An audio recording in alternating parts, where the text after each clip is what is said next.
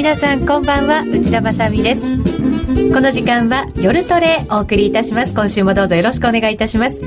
今週の担当は進行役内田まさです。そして今週のゲストです。番組は2度目の登場となりました。大阪経済大学客員教授岩本さゆみさんです。こんばんは。どうぞよろしくお願いいたします。また呼んでいただいてありがとうございます。えー、前回もドキッとするようなお話を。あ、そうでしたか？はい、そうです。いただいて、今週も9月になるといろんなイベントが盛りだくさんですから。そうですね。えー、はい、それによって日本の経済がどっちに触れていくのか。そうですね。うん、はい、対極的な、はい、お話ができればと思ってます。そうですね。重要な時期に入ってきますので、ね、いろんなアドバイスくださいよろしくお願いいたします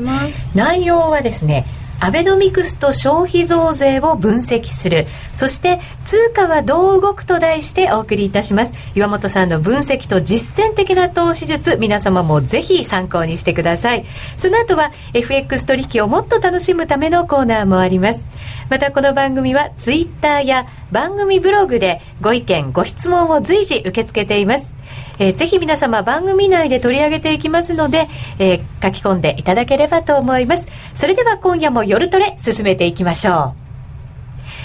う。さて、岩本さんをゲストにお迎えした今夜ですが、3つのテーマがあります、はい。はい、1つ目が今のの通貨の長期展望を、はい、はい、教えていただくこと、はい、そしてですね前回もさらっと伺ったんですが、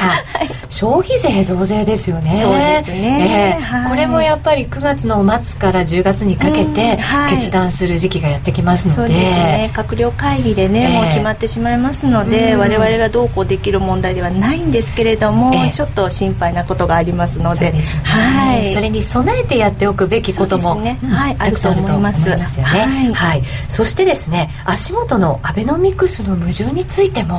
教えていただこうと思うんですが、これも9月やっぱり期待が高まる。または どうなの？大丈夫なの？っていうそんな不安感もまた高まってる時期だと思うんですよね。そうですね、まあ、今度の消費増税である程度方向性決まってくると思いますので、えー、それも踏まえて、はい、お話できればと思います。はい、よろしくお願いいたします。はい、さあまずはマーケットについてお話伺おうと思いますが、現在ドル円が90、9円を挟んでの動きですね、今はちょっとだけ下回って98円95銭から96銭あたりで、はい、まあ、高止まりと言ってもいいのかもしれません、はい、そしてユーロ円が132円21銭から22銭、はい、ユーロ円引き続き強い展開ですよね、ね、そしてユーロドルが1.3361から62あたりとなっています、順番に伺っておきましょうね、えっ、ー、と9月といえば、FOMC もやっぱり注目を集めてる時で、えー、ドルの行方というのをやっぱり考えていくことが非常に重要な時期だと思うんですね。えー、ドル円、はい、ちょっと戻り加減でもありますけれども。そうですね。あのこれはですね例えばそのずっとアベノミクスがスタートして以来やっぱりそのドル高円安局面っていうのがずっと続いてきましたよね、はい、でまあ5月の中旬ぐらいに1回ドルのトップつけてそれから調整が始まってるっていうようなステージだと思うんです、で長い長いその長期トレンドっていうところで見てみるとあの2012年の段階で、えー、円高局面が終了して今長いドル高のトレンドに入りましたよ、はい、といういうことであると、まあ、例えばあの皆さんエリオットウェーブとかっていうのをお聞きになったことあると思うんですけれどもエリオットウェーブの中の長期トレンドでいくと今第1波が終了して、うん、2波の調整局面に入ってると思うんです、そうすると2波の場合というと、まあえー、123って言ってもみ合いの展開ですので、えーと、大概は5波ぐらいで抜けていくような状態だと思うんですね、はい、そうすると今ちょうどあのドル円の冷やしのチャート出てるかと思うんですけれども、はい、5月の22日ににこのこちらですと103円の727って出てるかと思うんですが、そこから1回調整入って、えー、っと6月の13日に93円の788ってなってますよね、うん、でこれが、えー、っと調整派の1波ですね、うん、で2回目上がってきてる時に7月の8日に次のトップで101円の531っていうのをつけて、はい、でこれが2回目2波で、3波目っていうのが今、えー、8月の8日に95円っていうのが入ってると思うんですけれども、今だんだん上がっていってもう1回ぐらい上下動するかなと。大体これ見ていただくと1か月単位で上がったり下がったりっていうのを繰り返ししてるんですよね、はい、でこの繰り返しが大体5回ぐらい続くと、まあ、上抜けしていくような展開かなというふうに、チャートパターンでは見えるんですよ、えー、そうすると、まあ、あと9月10月10月上旬ぐらいになってくると今のレンジ超えていくんじゃないかなというようなふうに見えます、うん、はい、チャート的に見るとじゃあもうあと少し、えー、そうですね。1か月半ぐらいはまだこのレンジの中で大きなレンジですけれども、えー、93円103円の間の中を行ったり来たりしていて、まあ、あの理想的にはというか多分上抜けの方向でいくんじゃないかなというふうには見えるんですけれども、その一つはやっぱりあの後から詳しく申し上げますけれども消費税が一つあの見送りになるかそれとも増税になるかということで全然展開が変わってくると思います。うん。そうですね。景気がどうなるかっていうところになってきますしね。そうですね、うんあとはだから、はい、アメリカのその出口戦略に向けてのスタートの時期に今入ってきてると考えると、ドルは強くなっていく方向と考えた方がいいわけですよね。ね。あのまあ、出口戦略ってあの目先は非常にエマージングなんかが怪しくなってくるっていうのはあるんですけれども、えー、ただよくよく考えていただけるとあのアメリカの景気が良くなってくるからこそ出口戦略を取るということですからそうなるとですねあのっていうことは基本的にアメリカ経済強いわけなので、はい、ドル高傾向が続きやすいということになるかと思います、うん、当たり前に強いものが買われる。そうですね。はい。うん。ということですよねただしこうユーロも結構しっかりしてたりするので、はいえー、その辺のなんか強い弱いっていうところに 当てはめていいのかどうなのかっていうところも、はい、うん、難しいんですよね、ね、あの短期売買皆さんなさるのかそれとも中長期でトレーディングするのかってあの区別をされないといけないと思うんですね、えー、で私はあのどちらかというと中長期でトレーディングをするのが得意だと思うのですからあまり短期売買のことはですね得意じゃないです。そのが高野さんにお任せしてですね、はい あの少し長めの話をさせていただくと,、えー、と資料用意したんですけれど前回もお見せしたかもしれませんがアベノミクスで相場動いたのかということで、はい、ドル円の1970年代以降のですね、うん、あのチャート持ってきたんですね。これは、まあ、あのいわゆる変動相場制以降のドル円どうやって動いてきたかということであの私が書いた本で恐縮なんですけれども2009年当時に書いた本があってでその時にあの、まあ、文藝春秋さんからだったんですけれども少しでいいから相場の展開を今後のことを予想してくださいって言われたことがあって1行だけ書いたんですね、たった1行だけだったんですか？はい、はい、で資料付きで1行だけ書いたのがこれ、あの帯になってしまったんですけれども あの何を書いたかと申し上げますと、ものすごく長いトレンドのサイクルを分析した時にドル円で言うならばドルは3年上がると13年下がりますよっていうサイクルで動いてますってただそれだけなんです。3年上がって13年下がるん下がりますよ。下がってる時期の方が随分長いですね。長いですね。であの他の例えばユーロドルとかドルスイスとかと比べるとちょっとドル円ってあの違った動きをしていて、ドルの上昇の期間がすごく短いんですね、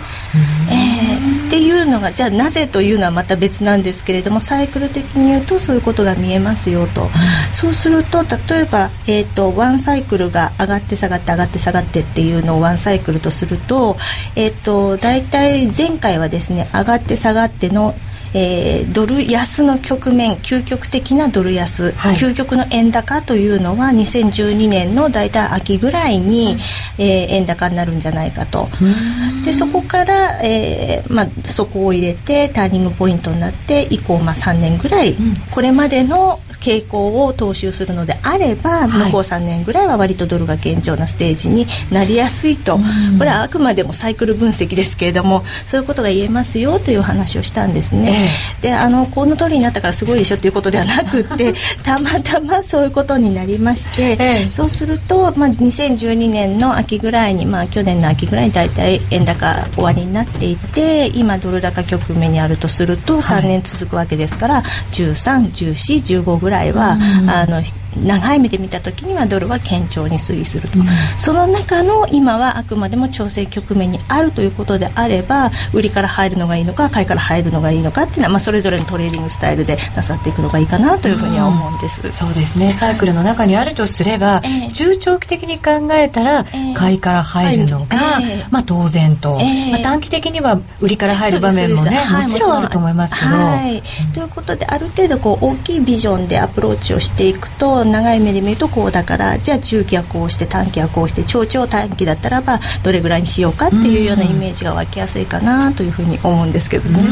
そのサイクルがアベノミクスで逆転するなんていうことはないんですか、えっと、一応そのアベノミクスがスタートした時とドル円のサイクル、円安局面に行くっていうのが大体重なってますのでじゃあこの、えー、円安局面っていうのはアベノミクスでもたらされたのかっていうといやそうでもなさそうだぞと。他の要因もあるんじゃないかなってここは冷静に考えた方がいいと思うんですね。なるほど、はい、あのドル円レートと言いますからドルの要因と円の要因と両方で相場っていうのは動きますので間違いなく円の方は、うん、あのアベノミクスで動いてるかと思うんですけれどももう一つドルの方はやっぱり今シェールガスで向こう盛り上がってますから、はい、えっと、ちょうどですねシェールガスのニュースがどっと出た日があったんですね、ええ、あの海外の CNN ですとか ABC ですとか、うん、もうメジャー紙も全部あのユーロあのごめんなさいシェールガスの話。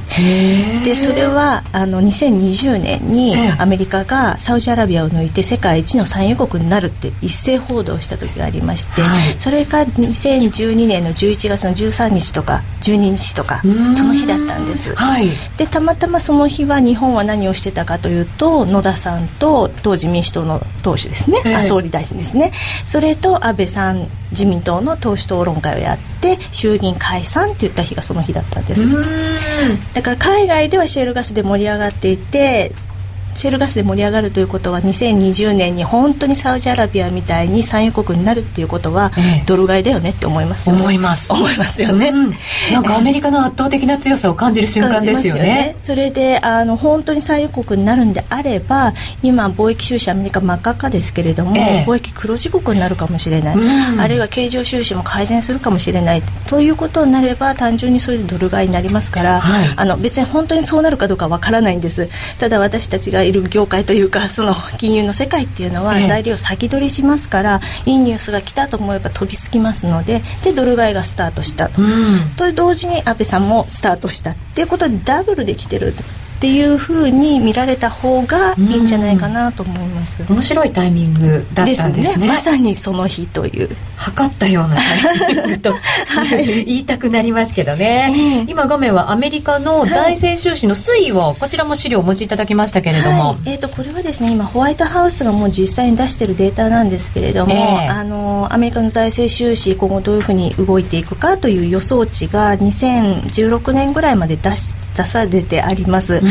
それで単純な話なんですけれども例えばアメリカの財政収支が改善したステージが過去何回かあるんですけれどもその時っていずれもドル高なんですね、はい、あので一番典型的なのは、まあ、ここにも書きましたけれども90年代の、まあ、後半あたりにクリントン政権の時に IT バブルというのがありまして、ここで一気に財政収支改善して黒字になったんですね、はい、でその時どういう動きをしてたかというとドル円は1ドル100円台から、えー、マックスで、えーと、1998年の8月でしたけれども1ドル147円までいったっていうステージがちょうど財政収支改善しているステージと同じなんです、はい、で次にはですねあのブッシュ大統領の時ですけれども2000年代から少し財政収支改善した時この時はどうなったかっていうと1ドル100円台からマックスで124円までいった、うん、今回もうあのサブプライムだったので財政収支真っ赤っかです。そうですよね。はい。ですけれどもホワイトハウスはどうしてか分かりませんけれども2016年に向けてかなり改善しますよというふうにすでに予想を立ててます、えー、ということは、まあ、過去の経緯を踏襲するんであればある程度財政収支改善するとともにドル買いのステージになりやすいんじゃないかなというようなイメージですね、はい、が一つ立てられるかなとこれはサイクルにぴったり合ってるんですね。そうなんですよね。ですからあの複合的にいろんな要因考えていくと割とドルが強くなる強含みになる要因があるかなと思ってます、そうですね。ただここから2020年に向けて、はい、この財政収支がさらに改善していって、はい、もし黒字になってくるなんていうことがあれば、えーはい、またさらにドル高は進む可能性も出てきてますもんね、ね、ただその時はあの最初に申し上げたサイクルを思い出していただければいいと思うんですけれども、えー、まあ、3年で終わりっていうのがこれまでのパターンですから、まあ、大体2016年でまたフェールするんじゃないかなぐらいの 何か起こるかなって思って用心を、えー、また2016年になって近くなった段階でこの財政収支の発表されますから毎年毎年更新されますから、それを見ながらでもよろしいかと思うんですよね。そうですね、はい、こういう動きがあるんだということはしっかり頭に叩き込んでおきたいですね。すね。はい。さあそれでは為替もう一つ、はい、えー、先ほどもちらっと言ったんですがユーロですよね。はい、ユーロが、このところ経済指標の発表少しずつ数字も良くなって、えー、もしかして経済ちょっとでも立ち直りかけてるのっていう、はい、なんかそんな気がしなくもないんですけど、まあ、そんなことないですよね。そうですね。あの根本的な問題はまだ全然解決してなくてつまりどういうことかというと今ユーロの抱えている最大の問題は一つの通貨であるにもかかわらず財政政策が各国でバラバラと、うん、これの調整は全く今されてませんよね。その中でどういうわけか落ち着いちゃってると、はい、でこの一つの要因はやっぱりその2011年の末と2012年に入ってから LTRO という資金供給をいたしました、はいうん、それ3年ものでどういう資金供給かというと ECP が1%のお金をじゃんじゃん供給しますから銀行さんの好きなようにお使いくださいと。で彼ら何をやってるかというと1%の、えーと、資金を使ってポルトガルですとかギリシャですとか小売回りの債券買ってるわけですよね、はい、そうすると1%の資金で例えば22%ぐらいギリシャのあの債券なんか10年ものありましたからそうすると20数パーセント濡れ手に泡で回っちゃうわけですよね。すごい儲かってますよね。そうですよね、えー、ですから今そうやって儲けているような状態です。ただ問題はこの LTRO っていうのは3年ものですからはい、はい、2012年からスタートして3年だったらば終わりは？2015年。ですよね、えー、ですから2015年にその資金供給を途絶えた時に果たしてユーロ圏持つんだろうかと。今のまま何もしてないんであればユーロ危機っていうのが2015年の後半以降再燃しても全然おかしくないわけですよね。そうですね、はい、まあ、その前に多分また不安がすごく高まってきて、ね、ユーロがちょっとバタバタするなんていうことになるかもしれませんよね。そうですね。なので私としては多分2015年の後半ぐらいに改めてユーロっていう通貨が再編というような動きになるんじゃないかなというふうに見てるんですけれども、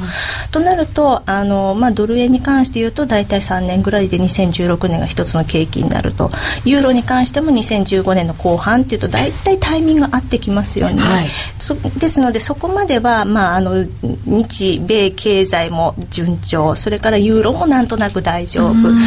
でターニングポイントとなるのが2015年の後半から2016年っていうのが一つ怖いなというふうに思ってます、そうですね。長期的な流れしっかりと教えていただきました、えー、この後 CM を挟みましてさらに消費増税そしてアベノミクスについて お話を伺います、はい。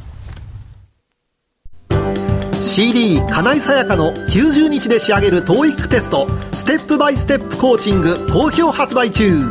500分にも及ぶ音声ファイルとボリュームたっぷりの PDF ファイルを CD1 枚に収納。しっかり確実にテストに向けた指導を受けることができます。価格も5250円とお買い得。お申し込みお問い合わせは電話0335838300ラジオ日経通販ショップサウンロードまで。あのロングセラーラジオソニー EX5 の最新機種 EX5M2 好評発売中。高級感あふれる大型ボディに大音量スピーカーを搭載。短波放送のほか AM、FM も受信可能です。卓上型ラジオ EX5M2 AC アダプター付きで税込1万8000円。詳しくは0335838300ラジオ日経通販ショップサウンロードまで。えー、さて、今夜の夜トレは、岩本さゆみさんをゲストにお迎えしてお送りしています。引き続きお話を伺っていくんですが、はい、9月は本当にイベントが盛りだくさんで、はい、マーケット的にも注目しなきゃいけないポイントがたくさんあると思うんですね。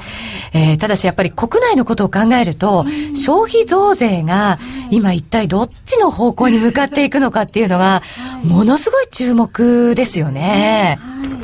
であの私ちょっと気になってるのが、えー、今その国内のコンセンサスいわゆるそのメジャー資産なんかを見ていると消費税を増税すれば引き上げになれば、株高になって円安になりますよというふうに言われてますけれども、えー、果たしてそうなんですかということを投げかけたいんですね。それは違うんですか？多分違うと思いますよ、えー、というお話をですね、え。ー、あの今回は、えーと、消費税引き上げは本当に日経平均の、えーと、上昇要因になるのかあるいは円安になるのかというところで、えー、過去1か月ぐらいの日経平均のチャートと、はい、えー、それから要人の発言主な要人の消費税に関する発言ということであの持ってきました、はい、で一応その、まあ、こちら為替の番組なんですけれども為替っていうのはもう今テーマとしては株株が先に動いて、はい、あの為替が動いてるっていうような状況ですので、うん、ある程度も相関関係で動いてると思っていただいて結構なので、ええ、やっぱり株見ながらの方が今は動いてるかなというイメージがあるんですね。はい、従いまして今日もあの為替の番組で恐縮なんですけれども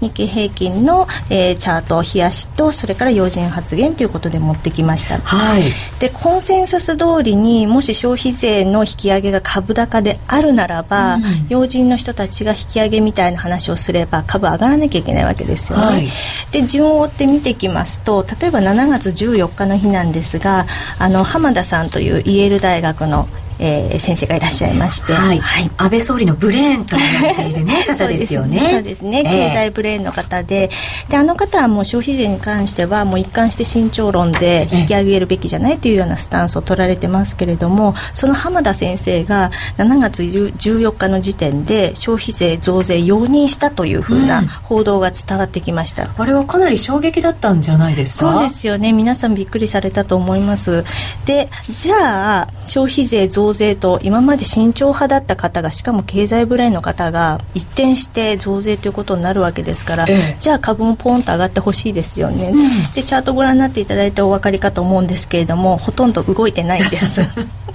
そうですね、はい、確かに。はい、うん、でその7月14日7月15日っていうのはその浜田先生が、えー、増税を容認したというのをずっとおっしゃってたんですけれども、はい、ただ当の浜田先生は俺はそんなこと言ってないんだぞと言い始めた時がございまして、えー、それが7月の18日になって浜田先生が訂正記事を流してくれと書面でおっしゃったんですね。4日後ですよね。そうですね。でその時の株ご覧になっていただいてもいいですか、はい、白なんですね。ポンと上がってます。そうですね。はい。なのでそのもちろん他の要因もありますけれどもこうやって一つずつチェックしていくとじゃあ例えば7月20日になって麻生さん G20 に行きましたけれどもその後の記者会見をされてで麻生さんもともと増税派ですけれども改めて増税意欲を示しました、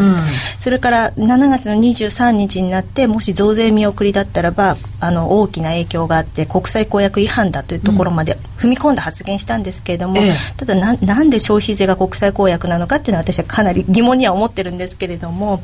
ただそのじゃあ国際公約違反で大変なことになるということであって増税しなきゃいけないっていうのを全面的に押し出したわけですからじゃあ定説通りいくんであれば株上がっててほしいわけですよね、うん、こんな強めな発言をしたでも見ていただけば分かるように増税発言すると頭打ちになって下落しちゃってると。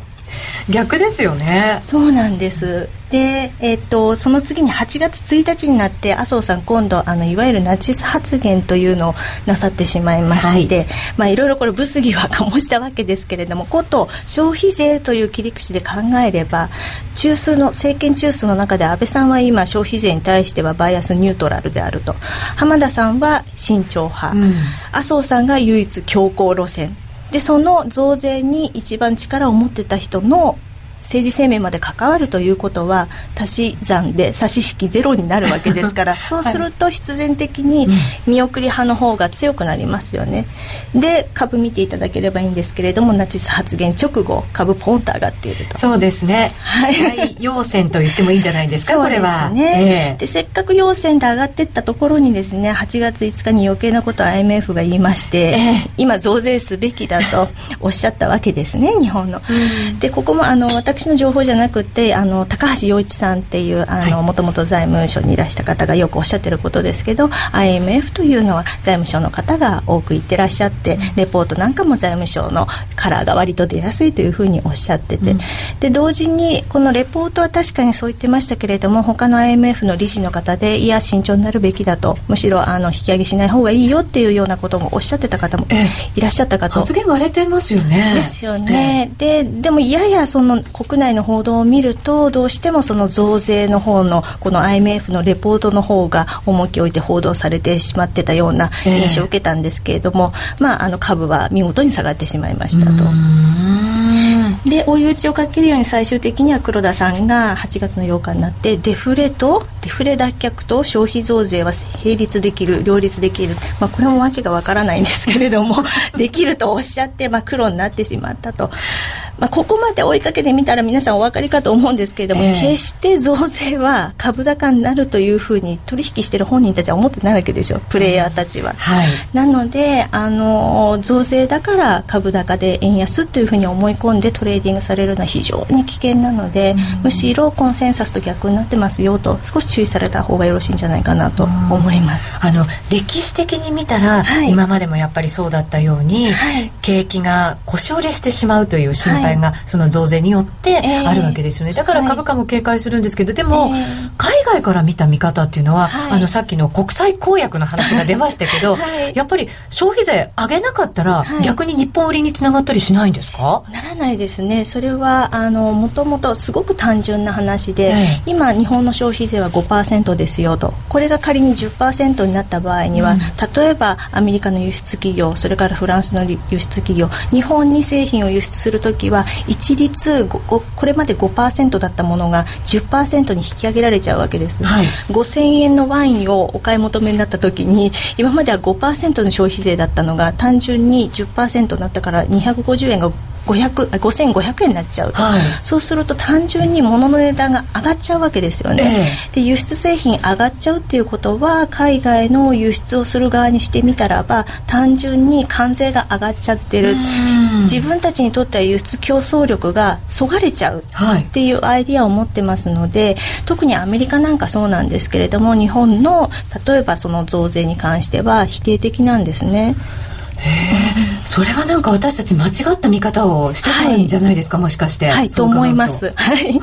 でもう少し歴史的経緯を少しお話しさせてもらうと、えー、あのもともとその消費税というのは輸出企業にとって割と優位性を持たせるために、うん、補助金なんかを輸出企業に渡すためにわざわざ作られた税制であるというようなことがもうアメリカの公文書にはっきり書かれてるんですね。はあ、輸出企業を助けるため、ええはい、でそもそも1954年にフランス政府が自国のルノーという車の会社ありますけれども、はい、あそこに補助金を渡したいまあ、ずっとそれまで渡してたんですけれどもただ GATT という国際条約ができた時に、うん、あの個別の企業にそうやって補助金を出すのはいかがなものかと条約違反ですよというふうにされてしまったので、うん、無理やり何とかして補助金を渡せないかということで考え出したのがこの消費税だという、えー、そもそものその成り立ちがそこなんですね。なんか歪んだと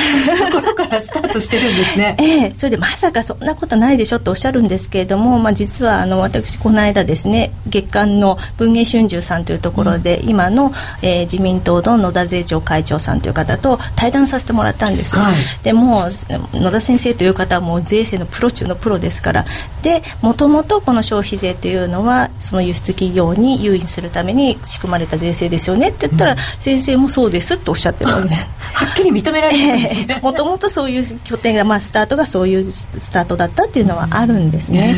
ですからあの私たちはそのなんて言うんでしょうね、えー、社会保障費を捻出できるんだとか、ええ、それから財政が改善されるんだとかって言われてますけれども、え、ちょっとそうではなくてもともとはそういうスタートですよという見方をされた方がよろしいと思います。そうするとじゃあ日本でも消費税導入したのは、はい、そういう意味合いがあったわけですか？かなり濃いと思いますね。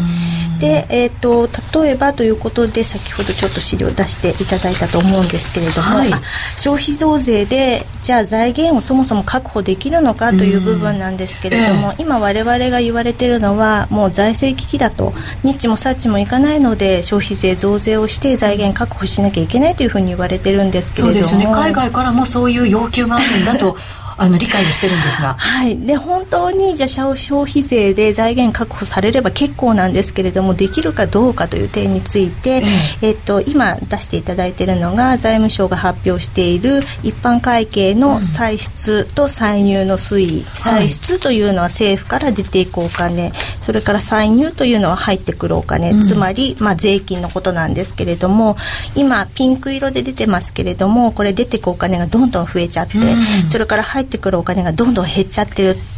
状況ですよね、えー、これは悪い状況ですよね。ですよね。でこの状況を指してこれワニの口が広がった状態になっているとよく言われるんですけれども、はい、でもよくよく見ていただきたいんですけどこのワニの口がそもそも広がっちゃった時点、うん、これは1989年に消費税導入した時なんですね、はあ、えー、それがきっかけなんですか？まあ、それだけではないんですけれども、えー、あの一つそそこからスタートしてしまっていてそれから1997年の時に橋本政権で3%から5%引き上げたところでワニの口がさらにクッと開いちゃったという状況があるのであの過去の消費税の歴史っていうのを見たらば消費税だけで財源確保っていうのは難しいですよってもう証明されちゃってるんです。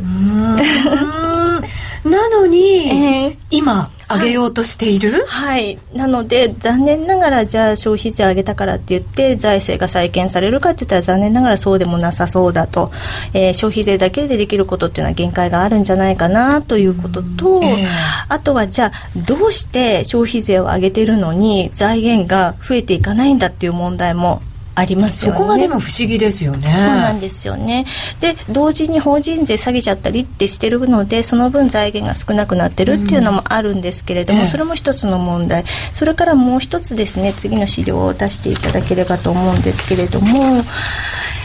えっとうまく機能していない税の配分というですね。その前にじゃちょっとこちらの方を説明すると、はい。うん、本来税というのは皆さんから税金を徴収して政府がそれをまたまんべんなく分けることによって、えー、税をもらう前とあ税を取って皆さんに配る前と配った後のその格差を少なくしましょうっていうのが目的なんですよね、はい、だけれども日本の場合は2008年に OECD から指摘されちゃってるんですけれども皆さんから税を集めて分配すると格差が余計広がっちゃってますよと。はあ。分配がだから上手にできてないってことですよね。そうなんです。じゃあ何のためにわざわざ税徴収してるの？っていう話でそれを OECD もこあの OECD の国の中でそんな国日本だけなんですよ、えー、苦しい人はさらに苦しくなるっていう そうです、ね、図ですよね、えー、で特にあのこれはお子様がいらっしゃる方っていうことで言われてるんですけれども、え。ー、お子さんがいらっしゃる家庭の方がきつくなっちゃうとということはどっかおかしいんですよね配り方とか。そうですね、はい、考え直さなきゃいけないのはそこですよね。そうなんですよね。ですからこういう部分を訂正した後に例えば税収、まあ、税金の比率上げるとかっていうんだったら分かるるんですけれども格差そのまんまにしておいて税金の方を上げちゃったらどんどん格差が広がっちゃうって言ってあまりよろしくないという状況になっちゃう。だから余計格差が広がってしまうかなという問題があるかと思うんですね。しかもようやく、はい、あの景気も、えー、こう一番の底を抜け出して少しずつこう回復していこうというこの矢先に、やっぱり上げるっていうのはおかしいんですよね。せっかく本当におっしゃる通りようやく、まあ、失われた20 20年を経て前向きになってきた景気をなぜわざわざここで打ち崩すようなことをするのかと。で前にあのこちら出させていただいた時も申し上げたかもしれないんですけれどもあのこんなこと言うのは嫌なんですけどって言いながらあの1997年を境にその自殺者の数がえーと、2万人台から3万人台に増えてしまいましたと、はい、で大体の方が中高年の方で経済区だったっていう理由があるとすると、で3万人ずっと続いてしまっている。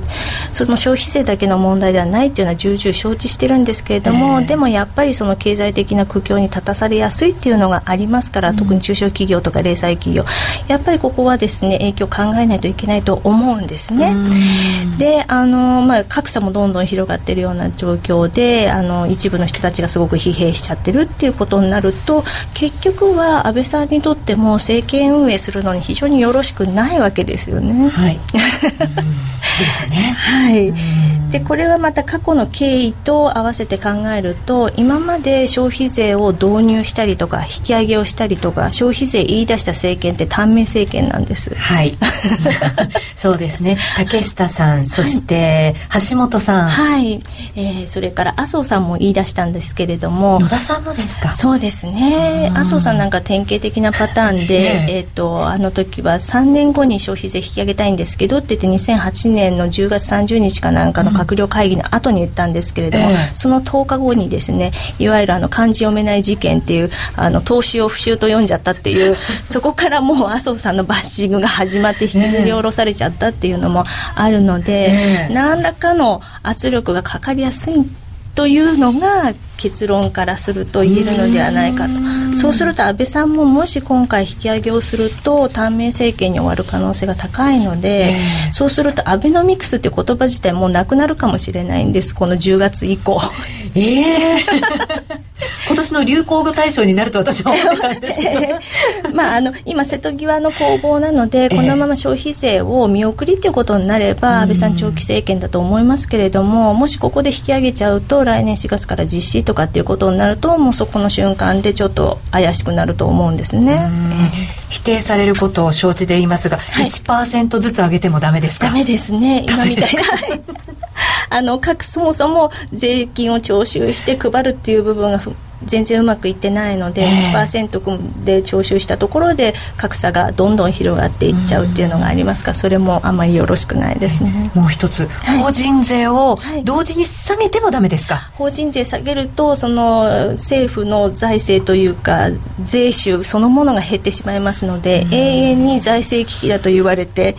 消費税引き上げ続けなければならないっていう状態になります、でも法人税を下げたら、はい、企業のその投資活動が活発になって、はい、税収は増えるなんていますよね。で、ね、本来はそうなんですけれどもじゃあ法人税下げたところで大事なのはやはり日本国内に投資をしてほしいんですけれども今グローバリゼーションがこれだけ進んでしまいますからなかなか国内に法人税下げた分その分じゃあ国内に投資しましょうって思ってくださる企業さんがいらっしゃらないのでそれも現実的には難しいかなというふうに思います。そうすると雇用の確保もなかなか国内では進まずそうですね。お給料が上がるということももしかしたらないないのかもしれませんよね。なかなか難しいですよね。ですから今の状況だと非常に難しいのでだからこそ皆さんから所得を奪わないように、はい、消費税の増税なんかしてほしくないわけですよ。そうですね。消費税を上げたら、はい、アベノミクスは消滅する可能性があるんだと、あると思いますね。それはあの先ほど言いましたように、アメリカは消費税を導入してません。なぜかというと不公平税制だからっていうのと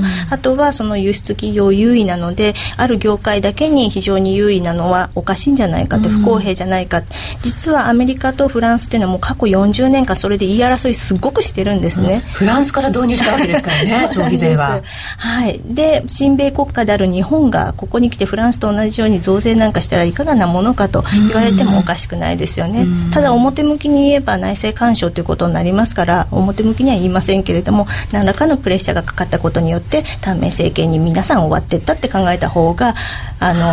自然に。なるほどって思っていただけるんじゃないかなと思うんですけれども、ね、ただ株価もどんどん上がってほしい、えー、えー、そして円安にもなってほしい、はい、景気も良くなってほしい。デフレからも脱却してほしいと思うと、はい、アベノミクスはどうしても成功してほしいと思うんですね。そうですよね。いや本当にそう思いますし、うん、あのここまで来たわけですから今順調に来てる段階なので、うん、なぜわざわざ腰折れをするようなことをする必要があるのかと、うん、別に今のまま順風満帆で言っていただければいいわけなので、あえて今消費費税を引き上げる必要は全くないと思います。その他のアベノミクスのやっぱりあの TPP であるとか、はい、いろんなポイントがあると思うんですね。はい、まあその他で消費税を補えるとは 思えないんですけど、でもそういうところもしっかりとね矛盾点考えていかなきゃいけないんじゃないかと思うんですけれども。はいそうですね。えー、じゃあえっとアベノミクスっていうのはですね非常に評価がしにくくて、えー、なぜかというとあのいろいろな政策を打ち出してるんですけれども中には非常に重要な政策がお互いの効果を打ち消しちゃうっていうようなものがありまして、はい、例えばえー、っとあのまあ、金融緩和ですとかそういったことは結構なんですけれども、うん、あの次のところをすいません。出していただいてアベノミクスの矛盾というお話を少しさせていただくと、はい、例えば今物価目標2%にしましょうねって、うん、これはもう完全にデフレから脱却してインフレにしてって、ただ単純に物価目標でインフレになったらいいっていうわけではなくって、えー、やっぱり大事なのは皆さんのお給料が上がって経済がうまく回ってって結果的に何年年か経った時に振り返ってみたらあの時と比べて2%物価が上がっててよかったねって結果論ですよね。結果なんですよね。そうですよね。だからその数値目標を先に決められちゃうっていうのはちょっとおかしな話なんですけれども、まあその問題はあるにせよ一つ物価目標というのを掲げててインフレ要因にしたいっていうのがあります。はい、それともう一つ重要なあの政策として今 TPP の話がありますけれども、うんはい、TPP ってもういろんな側面がありますけれども非常に端的に言うと、えあちらはですね要は関税を引き下げろって言ってるわけですよね、はい、あの農業の関税を引き下げて今お米なんかは、まあ、700%とかっていうある関税を引き下げて、うん、アメリカからの輸入米を入れ込んでくれというふうな話ですから要は関税を引き下げてくれと、はい、だから物の値段が下がるわけですから、ね、TPP はデフレ要因なんですね、ええ一方でデフレ要因を加速させながらもう一方で物価目標の2%掲げてるってものすごく矛盾してると思いません？そうですね そうですよね。そうですよね。で両方とも非常に重要だって言われてますけれども、えー、この片やデフレと片やインフレっていうこの折り合いをどうやってつけるのかなっていうこの辺がアベノミクスの矛盾なんですよね。そうですよね。そんなものが両立できないですよね。はい、えー、ですからそういうことがすごく多いので、えー、やっぱりそう一つ一つ検証しということはどこかの利害を代表して言ってるのでこういう矛盾が起こるんだと思うんです。です、はい、全体的なバランスというよりもこの業界の誰かの意向を反映して、うん、じゃあ TPP、はい、この業界の意向を反映して物価目標2%っていうことがあってだから2つの業界のことばかり考えていると矛盾が起こってきてしまうと、う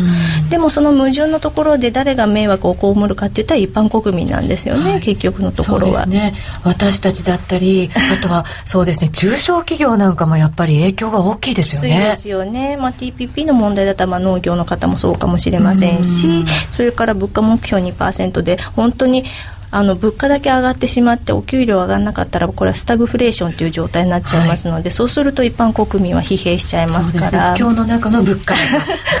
最悪のシナリオですよね。考えたくもないですそんなこと。ですよね、ですからこういう矛盾点を一つ一つ解消していかないと、えー、最終的にアベノミクスが成功するかどうかって非常に難しいので、まあ、ただそのこちらの場合はまだ時間がありますけれども、はい、目先の問題だとやっぱり消費税の問題が一つクリアしなきゃいけないもののがあって、消費税確実にその消費減退させますからこれデフレ要因に結局はなっちゃうんですよね、はい、ただあの引き上げっていうことになると物の値段は上がりますからこれスタグフレーションの状態になっちゃうっていう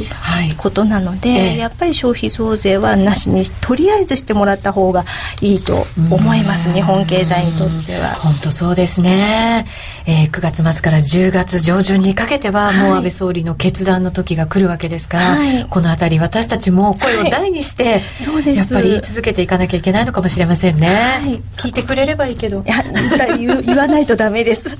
そうですね、はい、質問もねたくさん入ってるんですよね。えっ、ー、となんで消費税を上げるのか、はい、これは霞が関がこ これまあ大きな声で言っていいのかどうなのか。コントロールできるお金を増やすためというそんなコメントが入ってますね。そうですね。あの、まあ、霞が関っていうよりも、えー、その消費税っていうのは今税収が大体、えー、年間で10兆円あると言われていて、はい、本来は12.5兆円あるんですけれどもその2.5兆円っていうのは先ほど申し上げました、輸出企業さんの方にあの還付金として渡されちゃってるんですね。でこれあの本当にガットのルールですとかってそういうことではあのルール違反ではないんですけれども、はい、ただ現実的な話を考えるとあの日本の輸出製品を海外に輸出すると、うん、海外の消費者から日本の消費税取るわけにいきませんよね、はい、でもその日本の完成品を作るためには日本企業さんは国内で部品を調達していると、うん、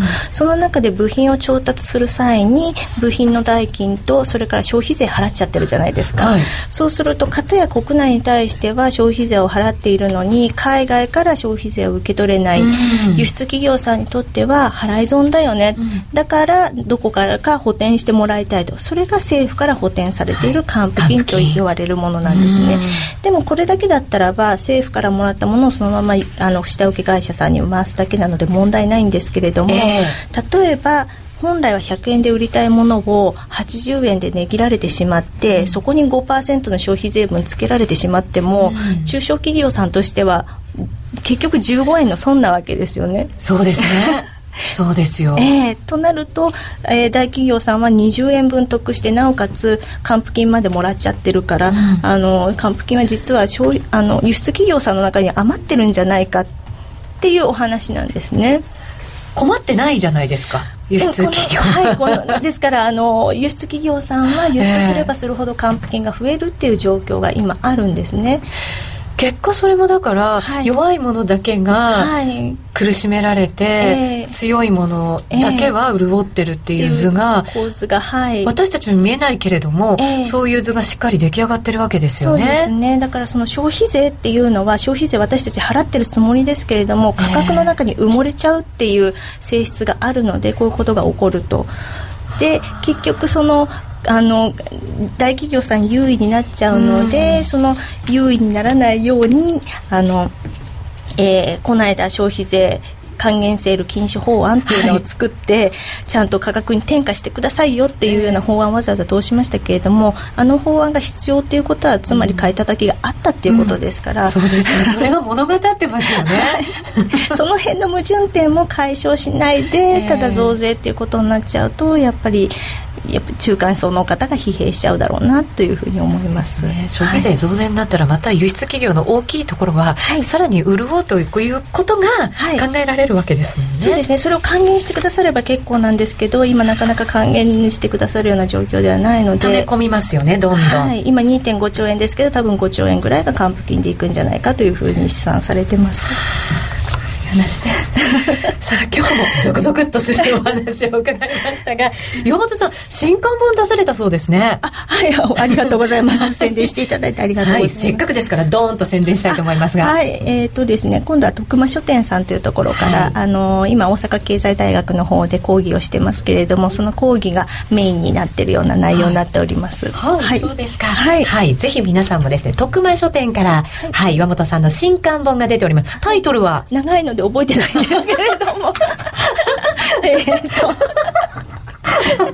そうね、あの、はい、徳間書店で新刊本ですみません。怒られちゃいますけれども、後で。そうですね。まずは検索していただ。よろしくお願いします。いいんじゃないかと思います。また次回の出演、楽しみに待っております。今夜はありがとうございました。ありがとうございました。えー、ゲストは大阪経済大学客員教授の岩本さゆみさんでした。ありがとうございました。ありがとうございます。スが今すぐ聞ける。ラジオ日経のレース実況をナビダイヤルでお届けします。開催日のレースはライブで3ヶ月前までのレースは録音でいつでも聞けます。電話番号は0570-008460 0570-008460 0570を走ろうと覚えてください。情報量無料かかるのは通話料のみ。ガイダンスに従ってご利用ください。ラジオ日経ポッドキャスト。過去に放送した番組の一部やポッドキャスト限定の番組を iPod などの MP3 プレイヤーでいつでもどこでもお聞きいただけます。詳しくはラジオ日経ホームページの右上にあるポッドキャストのアイコンからアクセス。ラジオ日経。ラジオ日経。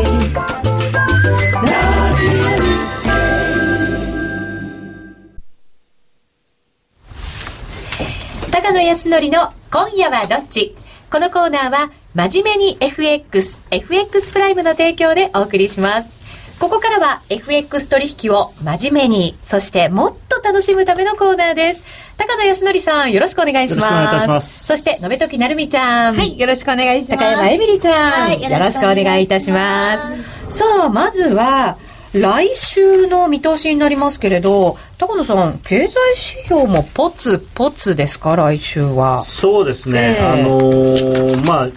いわゆるその夏枯れ相場っていうのがまだ続くと思うんですけれども、うん、あの来週でもアメリカの第二四半期の GDP の改定値とかですねあとは、えー、ドイツの iPhone かな、はい、があると思うので、うん、まあその辺ですかね。うん、経済指標がそんなにたくさんないとすると一体来週は何に注目したらいいんですか？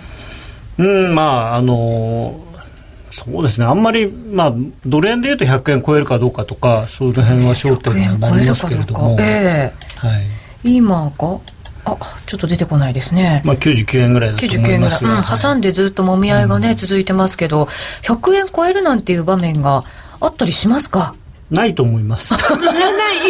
結論から言うとないとは思うんですが。超えないか、はい、注目してまあ、超えないとは思うんですけど、ね、超えないと思うけど、はい。はい、うん、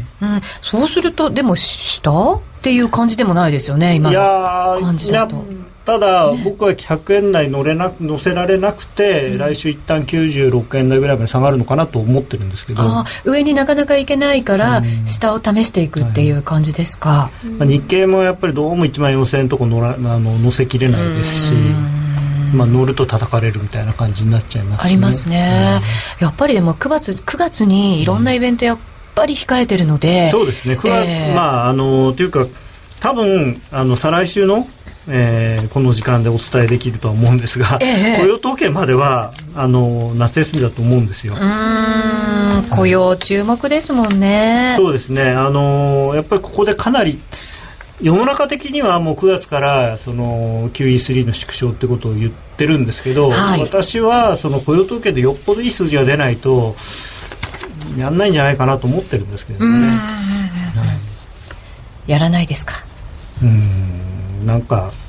QE3 の縮小と消費税の増税は急ぐ必要はないんじゃないかなと思ってます。うん、はい、急いでいいことないですよね。どっちも。まあ確かにその日本は財政危機だとかっていう話はあるんですけど、えー、今更っていう そんなの僕が社会人になった時っていうかその前から言われてましたからね日本は借金大国って。ただその財政を一応立て直していこうという姿勢が必要なんですよね。その姿勢は大事なんですけれども、はい、でもそれはえー、なんていうんですか景気が良くなってデフレをちゃんと脱却したのを確認してからでも、まあ、遅くはないと思うんですよね。でそれは別に世界中の人はだよねって言うと思うんですよ。別にそのまだやっとなんていうんですかね、えー、デフレ脱却っていう意味で言うと、まあや、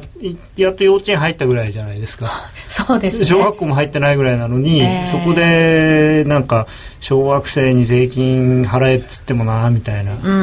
ちょっとバイト始めるまで待ってもらってもいいんじゃないかなと思うんですけど。まだまだ働けないよっていう そうそうそう。ぐらいですよね、えー、確かに。ね例えがね。分かりやすい。分かりやすいとか分かりにくいんだかはい、でもアメリカの、はい、その緩和策の縮小というのは、はい、まああまりこれ先送りしすぎるとアメリカの場合はインフレ懸念というのがやっぱり出てくるわけですよね。今あんまりないですけどね、まだ。出てこないですか、うん、で、あのーまあ、ただね、ちょっと大げさに考えすぎてるんですよね。所詮、その、緩和の量を減らすだけですから、えその、緩和したものを回収するって話ではないので、あの、プラスを少し、だから本当に、あの、いい言葉で、そのアクセルをちょっと緩めるだけなんですよね。ブレーキを踏むって話ではないんで。まだまだアクセルは踏んでるわけですよね。アクセルは踏んでて、え、ただその、全速力で加速をしていたのをちょっとこう反則ぐらいにするっていう話なので。今まで高速を100キロでずっと走り続けてたのがどんどんどんどんどんどんどんどん加速してるわけですよ加速し続ける